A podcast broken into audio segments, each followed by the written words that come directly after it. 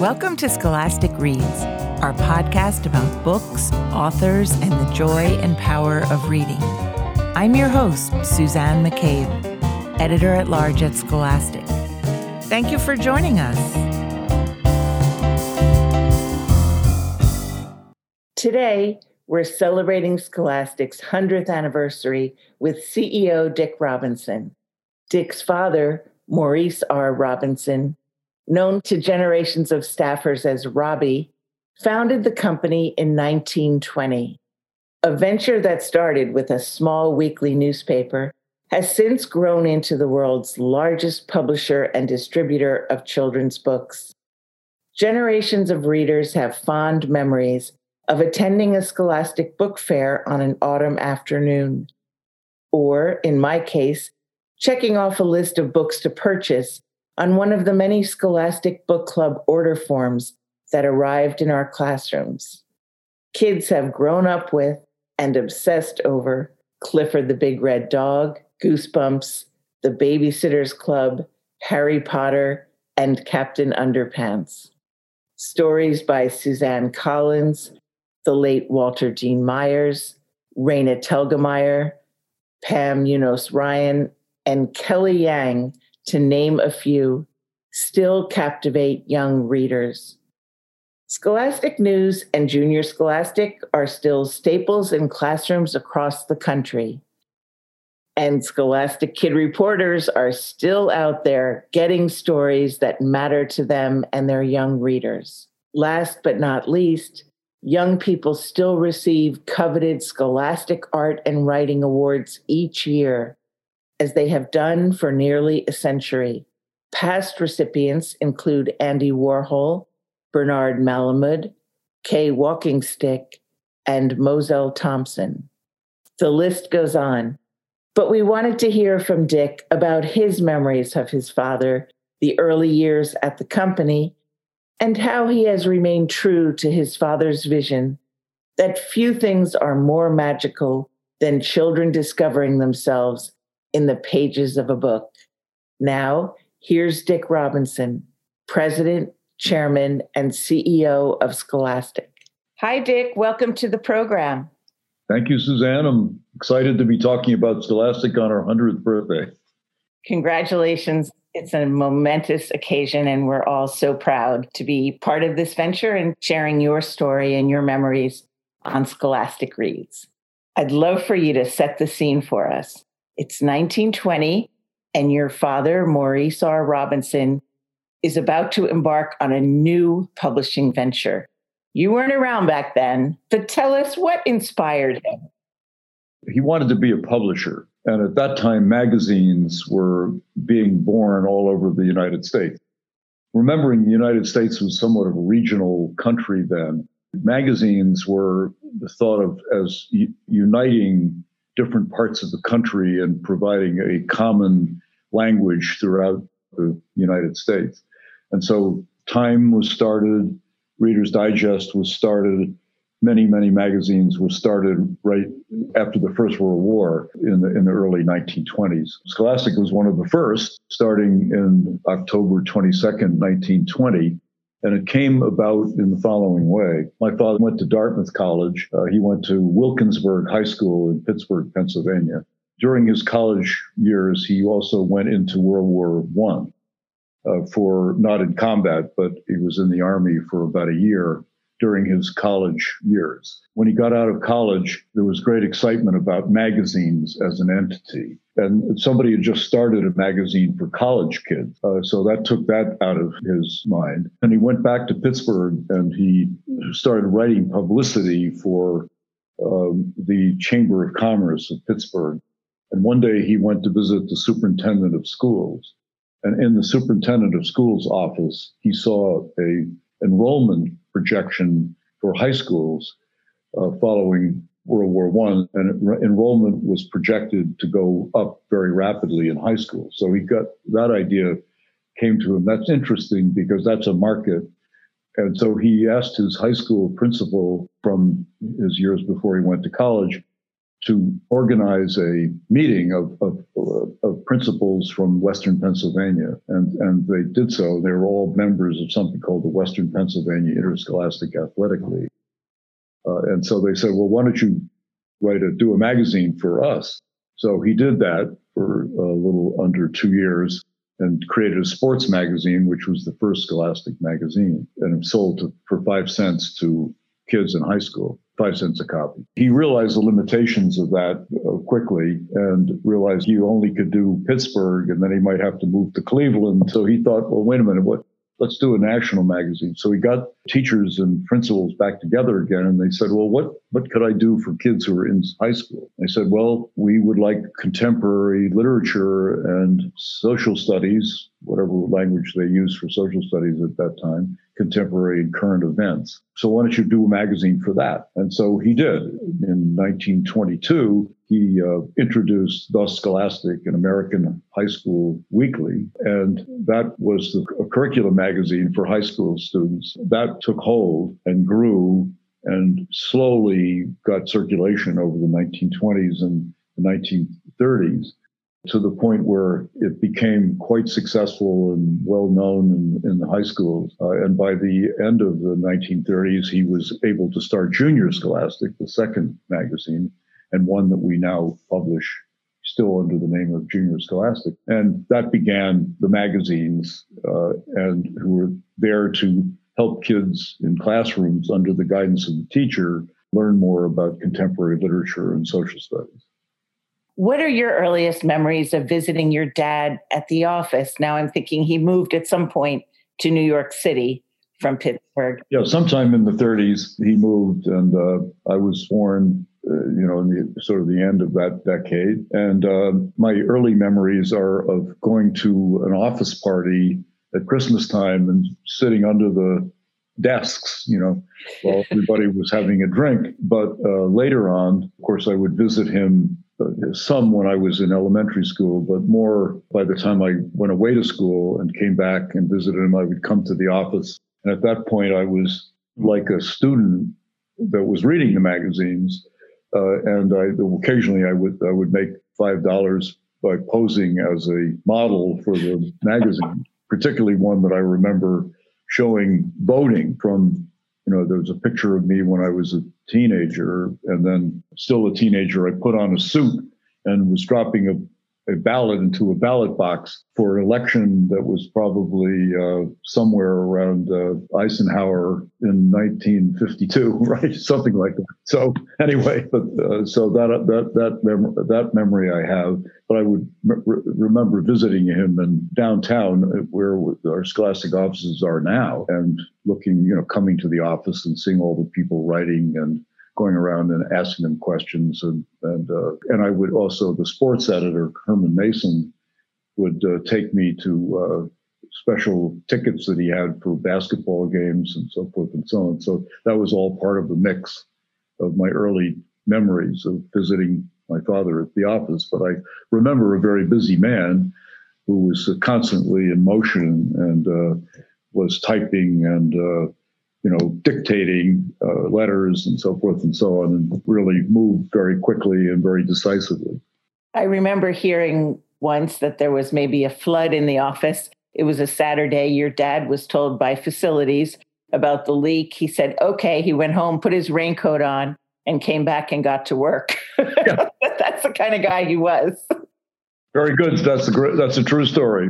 That is a true story. Uh, speaking of true stories, you mentioned Herman Masin. I can't let that go by. I remember Herman Masin. You just have to briefly tell our listeners about this one of a kind, unique writer, editor, sports buff, Renaissance man, and his tenure at Scholastic, probably unparalleled.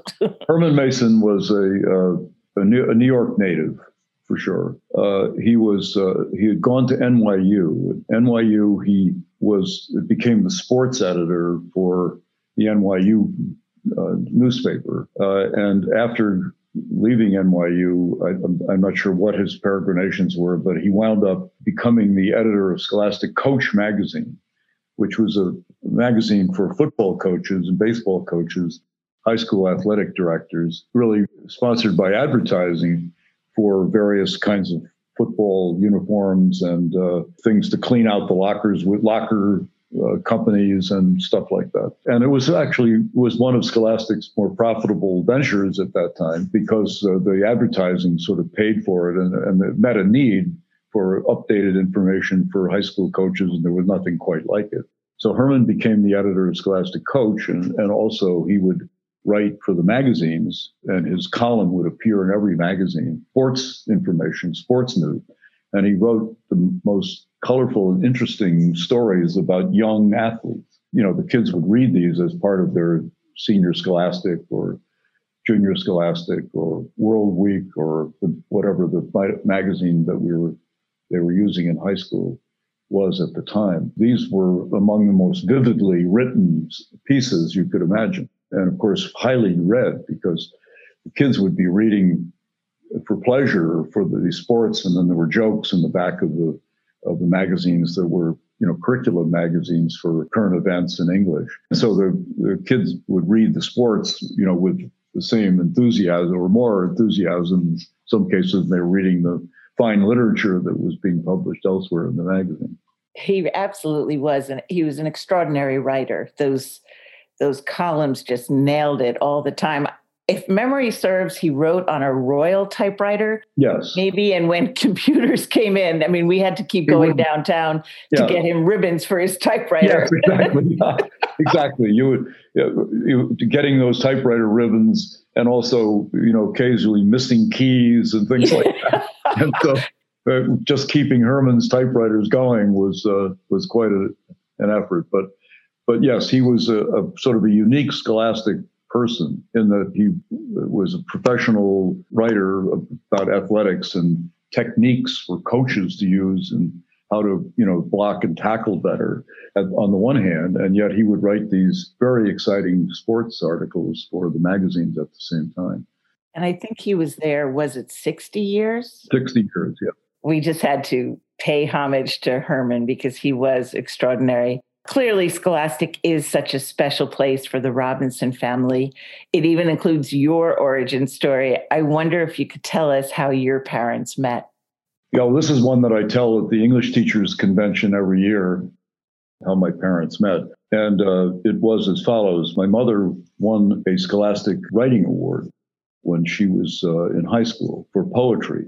She lived in Pittsburgh as in Scholastic, the magazine was in Pittsburgh at that time. And so when she graduated from college, she went to Trinity College in Washington, D.C., and she came back home to Pittsburgh. And, you know, it was the very first year of the Depression. So jobs were kind of worse than they are now in the COVID period. Nobody could get a job, but especially a young person getting out of, of college.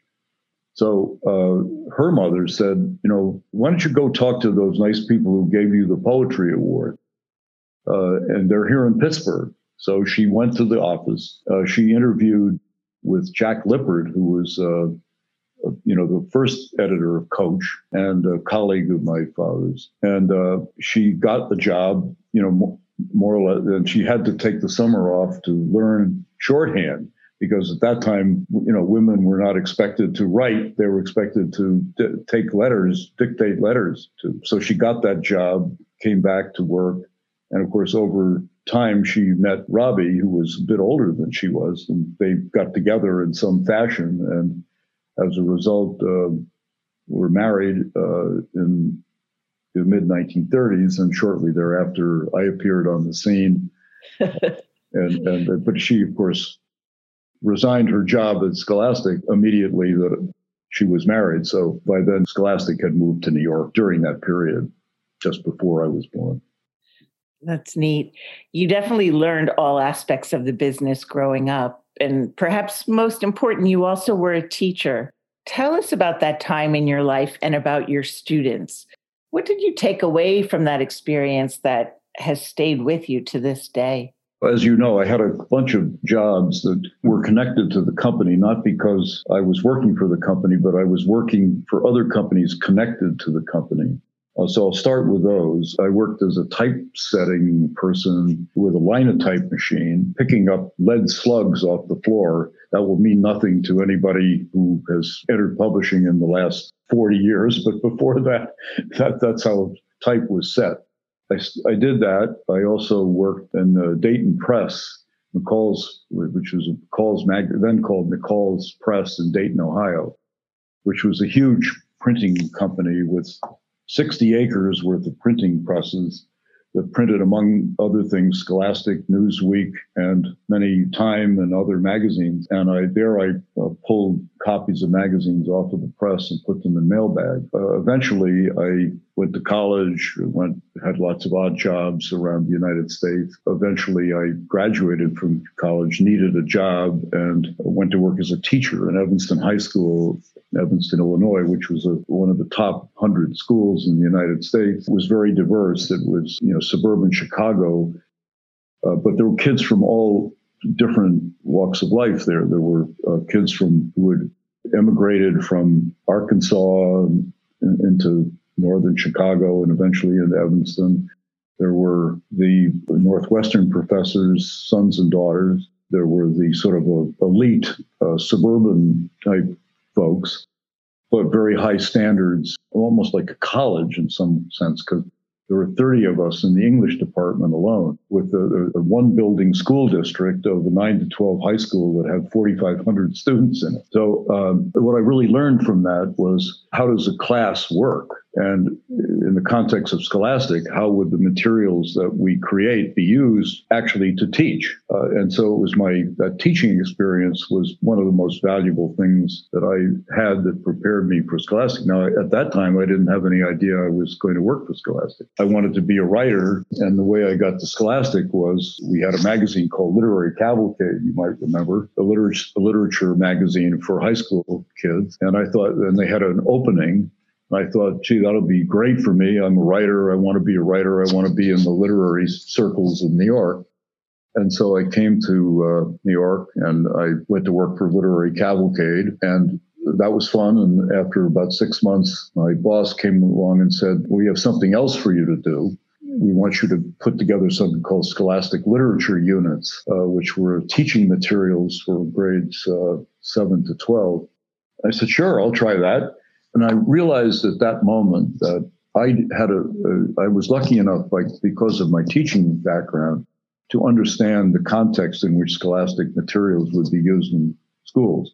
A lot of the other people in the company were journalists like Herman Masin, and their background was not education, and they they weren't as clear about how the magazines could be used or books in the classroom as I was. So that gave me uh, something I could provide that the other people didn't, as great writers and, and great editors as they were, they, they didn't have a feel for the classroom in quite the way that, that I did.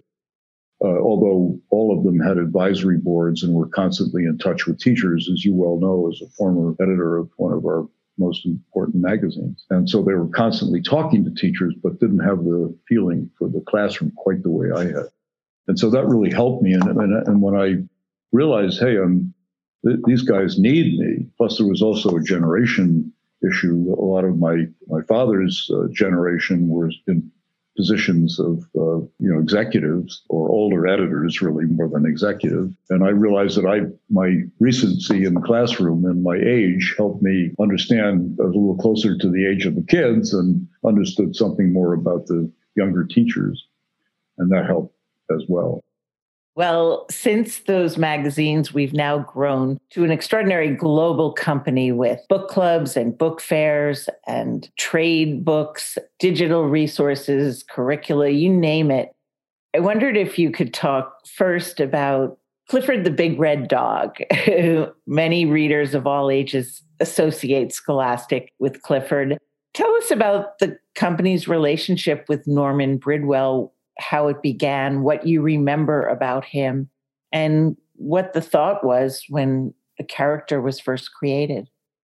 We had these wonderful book club editors who themselves were very good writers, and many of them were well-known children's book writers, including a woman named Beatrice de Regniers, who was a rather aristocratic lady, French background, and she was a well-known children's book, had won Caldecott honors and other things like that. But Beatrice and the other editors, uh, and another one named Lillian Moore, who was a, a poet actually for adults and young people, and a, and a writer of books for young people, they were the editors of Arrow Book Club and Lucky Book Club, respectively. So Norman Bridwell wrote this and drew this rather cartoonish book, and he took it around to 11 children's book publishers. All of them disliked it because it was it wasn't an award-winning, beautifully illustrated, librarian-oriented kind of book it was like a cartoon book, but it, but it had a certain appeal. And the editors were used to read, you know, looking at what sold. So that, and, one of the great differentiators for Scholastic was you we had these sales reports every week that showed what kids were buying, kids themselves were buying through the book clubs. So Beatrice, despite the fact that she was an award-winning children's book author with many prizes to her credit, also understood what kids wanted and would buy. And when she saw Clifford, she said, The kids are going to love this. Why? Because Clifford was a big, awkward, lovable dog that got into all kinds of mischief, couldn't speak. He was bigger than a huge building. So his tail kept knocking over trees and he was an awkward dog. She said, Kids, that's how kids feel. They feel like I don't belong here. I'm kind of somebody odd in the crowd. And so they're going to identify with Clifford, which of course they did. So far from rejecting his cartoonish illustrations, she loved them and she dressed them up a little bit, but kept the naivete and personality of these drawings, which were very somewhat childlike. And uh, that's what made Clifford so successful. And of course, now he's the mascot for the company and in effect representing children and their enthusiasm for a, a big red dog that couldn't do anything right, uh, but was lovable and courageous and uh, always did the right. We always did the right thing, but he never could do it in the correct way. So that was the, the origin of Clifford. Speaking of courage, I I remember when one of my Scholastic Kid reporters interviewed you a few years ago and asked you how you would define yourself. She gave you the choice with one word. Do you remember what the one word was that you used? A favorite scholastic word is resilience that my father coined. So that probably could have been it. That's right. Resilient Richard. Scholastic was always somewhat like Clifford, was was always running into difficulty because publishing magazines for sale in high schools and use in classrooms was not a very lucrative business. And so Scholastic, took, for its first 30 years, uh, really had trouble making ends meet. It was always sort of a break even proposition at best. And it, wasn't until the book clubs arrived and Scholastic filled this vast void of, there, there were no children's books in the world, really, and very few books in people's homes Scholastic brought children's books to through book clubs through teachers and schools selling books for 25 and 35 cents. And that kind of helped the company stabilize and become profitable. And uh, but in the middle you know until we got there it took 30 years. And even after that it was a bumpy ride and resilience was necessary to overcome you know all the problems of the depression and uh, World War II, and there was no paper to be purchased during World War II. So how do we get enough paper for the magazines? And, and, it was constantly hand to mouth for many, many years. So resilience was the word that my father used to describe all that, and what you needed to overcome it all. What do you think your father would think if he were looking at the situation today, a hundred years later?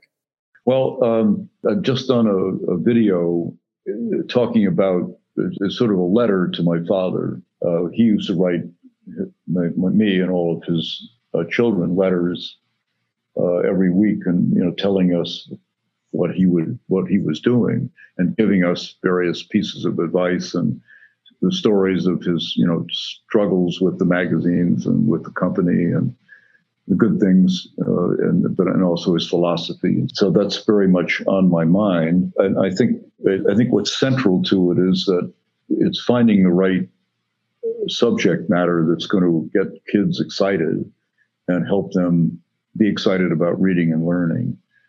Uh, the thinking process of being able to organize facts, reasoning, logic, etc., to make arguments and state positions so that uh, you can carry out your responsibilities as a, as a, citizen. That was part of the mission that he had.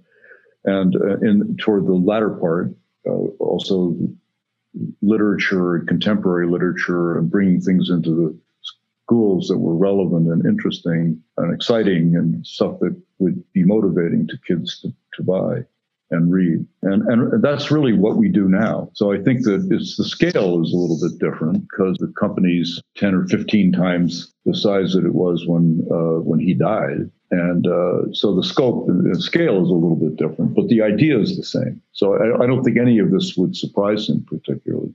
The joy of reading is always at the heart of it. And as is opening up the world of literature to all children, we know that many groups have been marginalized. I think it's interesting. You're one of probably one of the few people in publishing who was in the publishing world during the civil rights movement. Is that correct to say? Yeah, probably there are not that many left. Yes, that's right. so I'm wondering how you think about that historical context and the Black Lives Matter movement and the company's effort to make sure that we're creating materials that are good for all children and that help all children see themselves in the pages of a book. Well, you, have done a wonderful job of describing that, Suzanne. Here's how I got into this. When I was teaching school, I realized that most kids were not good readers. Why was that? Well, it was in part because we did where the subjects weren't connected to their lives, and even the books they you know read, some of them were like stuff that they couldn't really understand or or didn't relate to. I mean, great stories overcome time and place, of course, but you have to become an experienced reader to understand that. So my, you know, what I b- believed was you had to get subjects that were going to engage the kids and connect to their own lives. For example, the law, right? Something that all kids think they are expert in. Many of them are, right? Kids have an incredible sense of right and wrong, fair and unfair. They want to see justice as they should. So that was always a subject that you could guarantee that everybody in the class would have some sort of feeling about and be engaged with. So shortly after I came to the company, the the Great Cities School Organization, now called the Council for Great City School, the, these were superintendents who uh, had a changing population of African American and other minorities coming into their schools because of the great migration from the South that had taken place in the 1950s and, and early 60s. And so in, the, in 1964, these people all came to Scholastic, the 13 superintendents from Los Angeles, Houston, Atlanta, Chicago, New York, Philadelphia. And, and they said, well, you know, we have a problem here. We don't have any materials that these kids can relate to. So I was uh, summoned uh, at my tender age of 26 or whatever I was. Uh, but I'd been a teacher in a school, so they that gave me an advantage. So they brought me into the meeting, and I took the notes and kind of organized the meeting. Uh, and they said we we need we need something that's going to relate to these kids' lives. So I got deputized to create a magazine called Scholastic Scope. It was first called City Scope to relate to these city superintendents, and we published within two months test issue, which went back out to the 13 school systems, was tested with over 10,000 kids. They did say take out the word city because this magazine could be used by anybody uh, and it doesn't need to focus on the city or even if you do focus on the city, it'll be interesting to others. So, so then I said, well, okay, we have to have stories about kids who are of all colors, backgrounds, social class in order to make this magazine work with the populations that are in these cities and solve the problem to whatever extent we could. So I learned a lot by that and was plunged into the multicultural issue uh, right then and went to visit many, many schools with population, you know, with all kinds of kids and backgrounds and, and uh, learned a lot about their, that, those lives, needs of those teachers, And we Scope became a very, very successful magazine.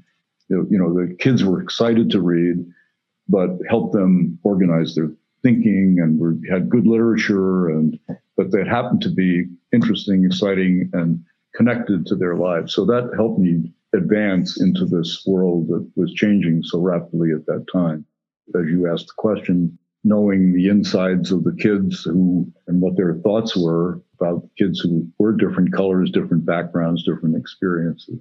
And that pervades, I think, the company today. And now, of course, half of the kids in the US schools are kids of color. So that that becomes even more important now to be able to do that, to, to be able to capture all the um, diversity of the population in the content of the materials that we create.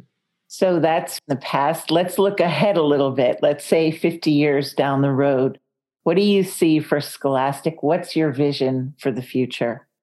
Having just thought about this a lot, Suzanne, at our 100th anniversary, what is our core value, right? I mean, what, why are we here still? And how would we be more relevant, continue to be relevant? Because here we are, a 100 year old company. We're still uh, a lot of print, although digital is coming in very rapidly uh, especially with the pandemic and people knowing that you have to have remote learning. But so are print products too. It, I, I, it goes back to something we did talk about earlier, which is the, the essence of what Scholastic does, I think, is finding inside each child that topic, subject matter, uh, story that comes alive in that child's mind and heart and makes them think, you know, I want to be like this person. I want to know the end of the story. I want to be like this character. That's what the secret of what we do. And we do this through our book clubs and our magazines and our book fairs. And we're putting all this wonderful stuff into the hands of kids. We find the thing that they each inside them relate to. And I think that's the secret of our relevance, right? That we continue to do that you know, as a former magazine editor, how you always tried to find that story uh, or the story about some child who had succeeded in doing something despite handicaps or problems. And that, the, you know, those stories always resonated because all kids want that guidance and information and role models of how they can think about themselves and improve their lives. And, and as long as we can continue to do that, that's what makes us continuing relevant as long as we keep that, even if it's digital or it will be digital, that multiplies our chances of being relevant in the 21st century. So we don't need a linotype machine anymore. well, I'll never forget that, but it, uh, I, I, uh, there's a lot easier ways to do it than, than picking up uh, buckets full of hot lead off of the floor. This was a joy talking with you, Dick. I'm so appreciative of your time. Thank you.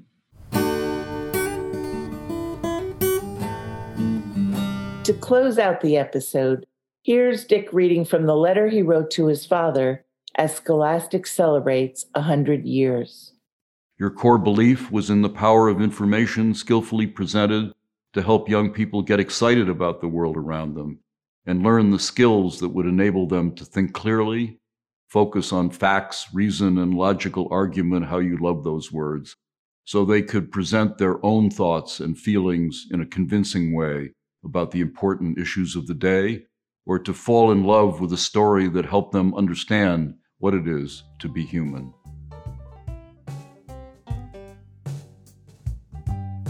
My great thanks again to Dick Robinson for joining me today. And thank you for listening.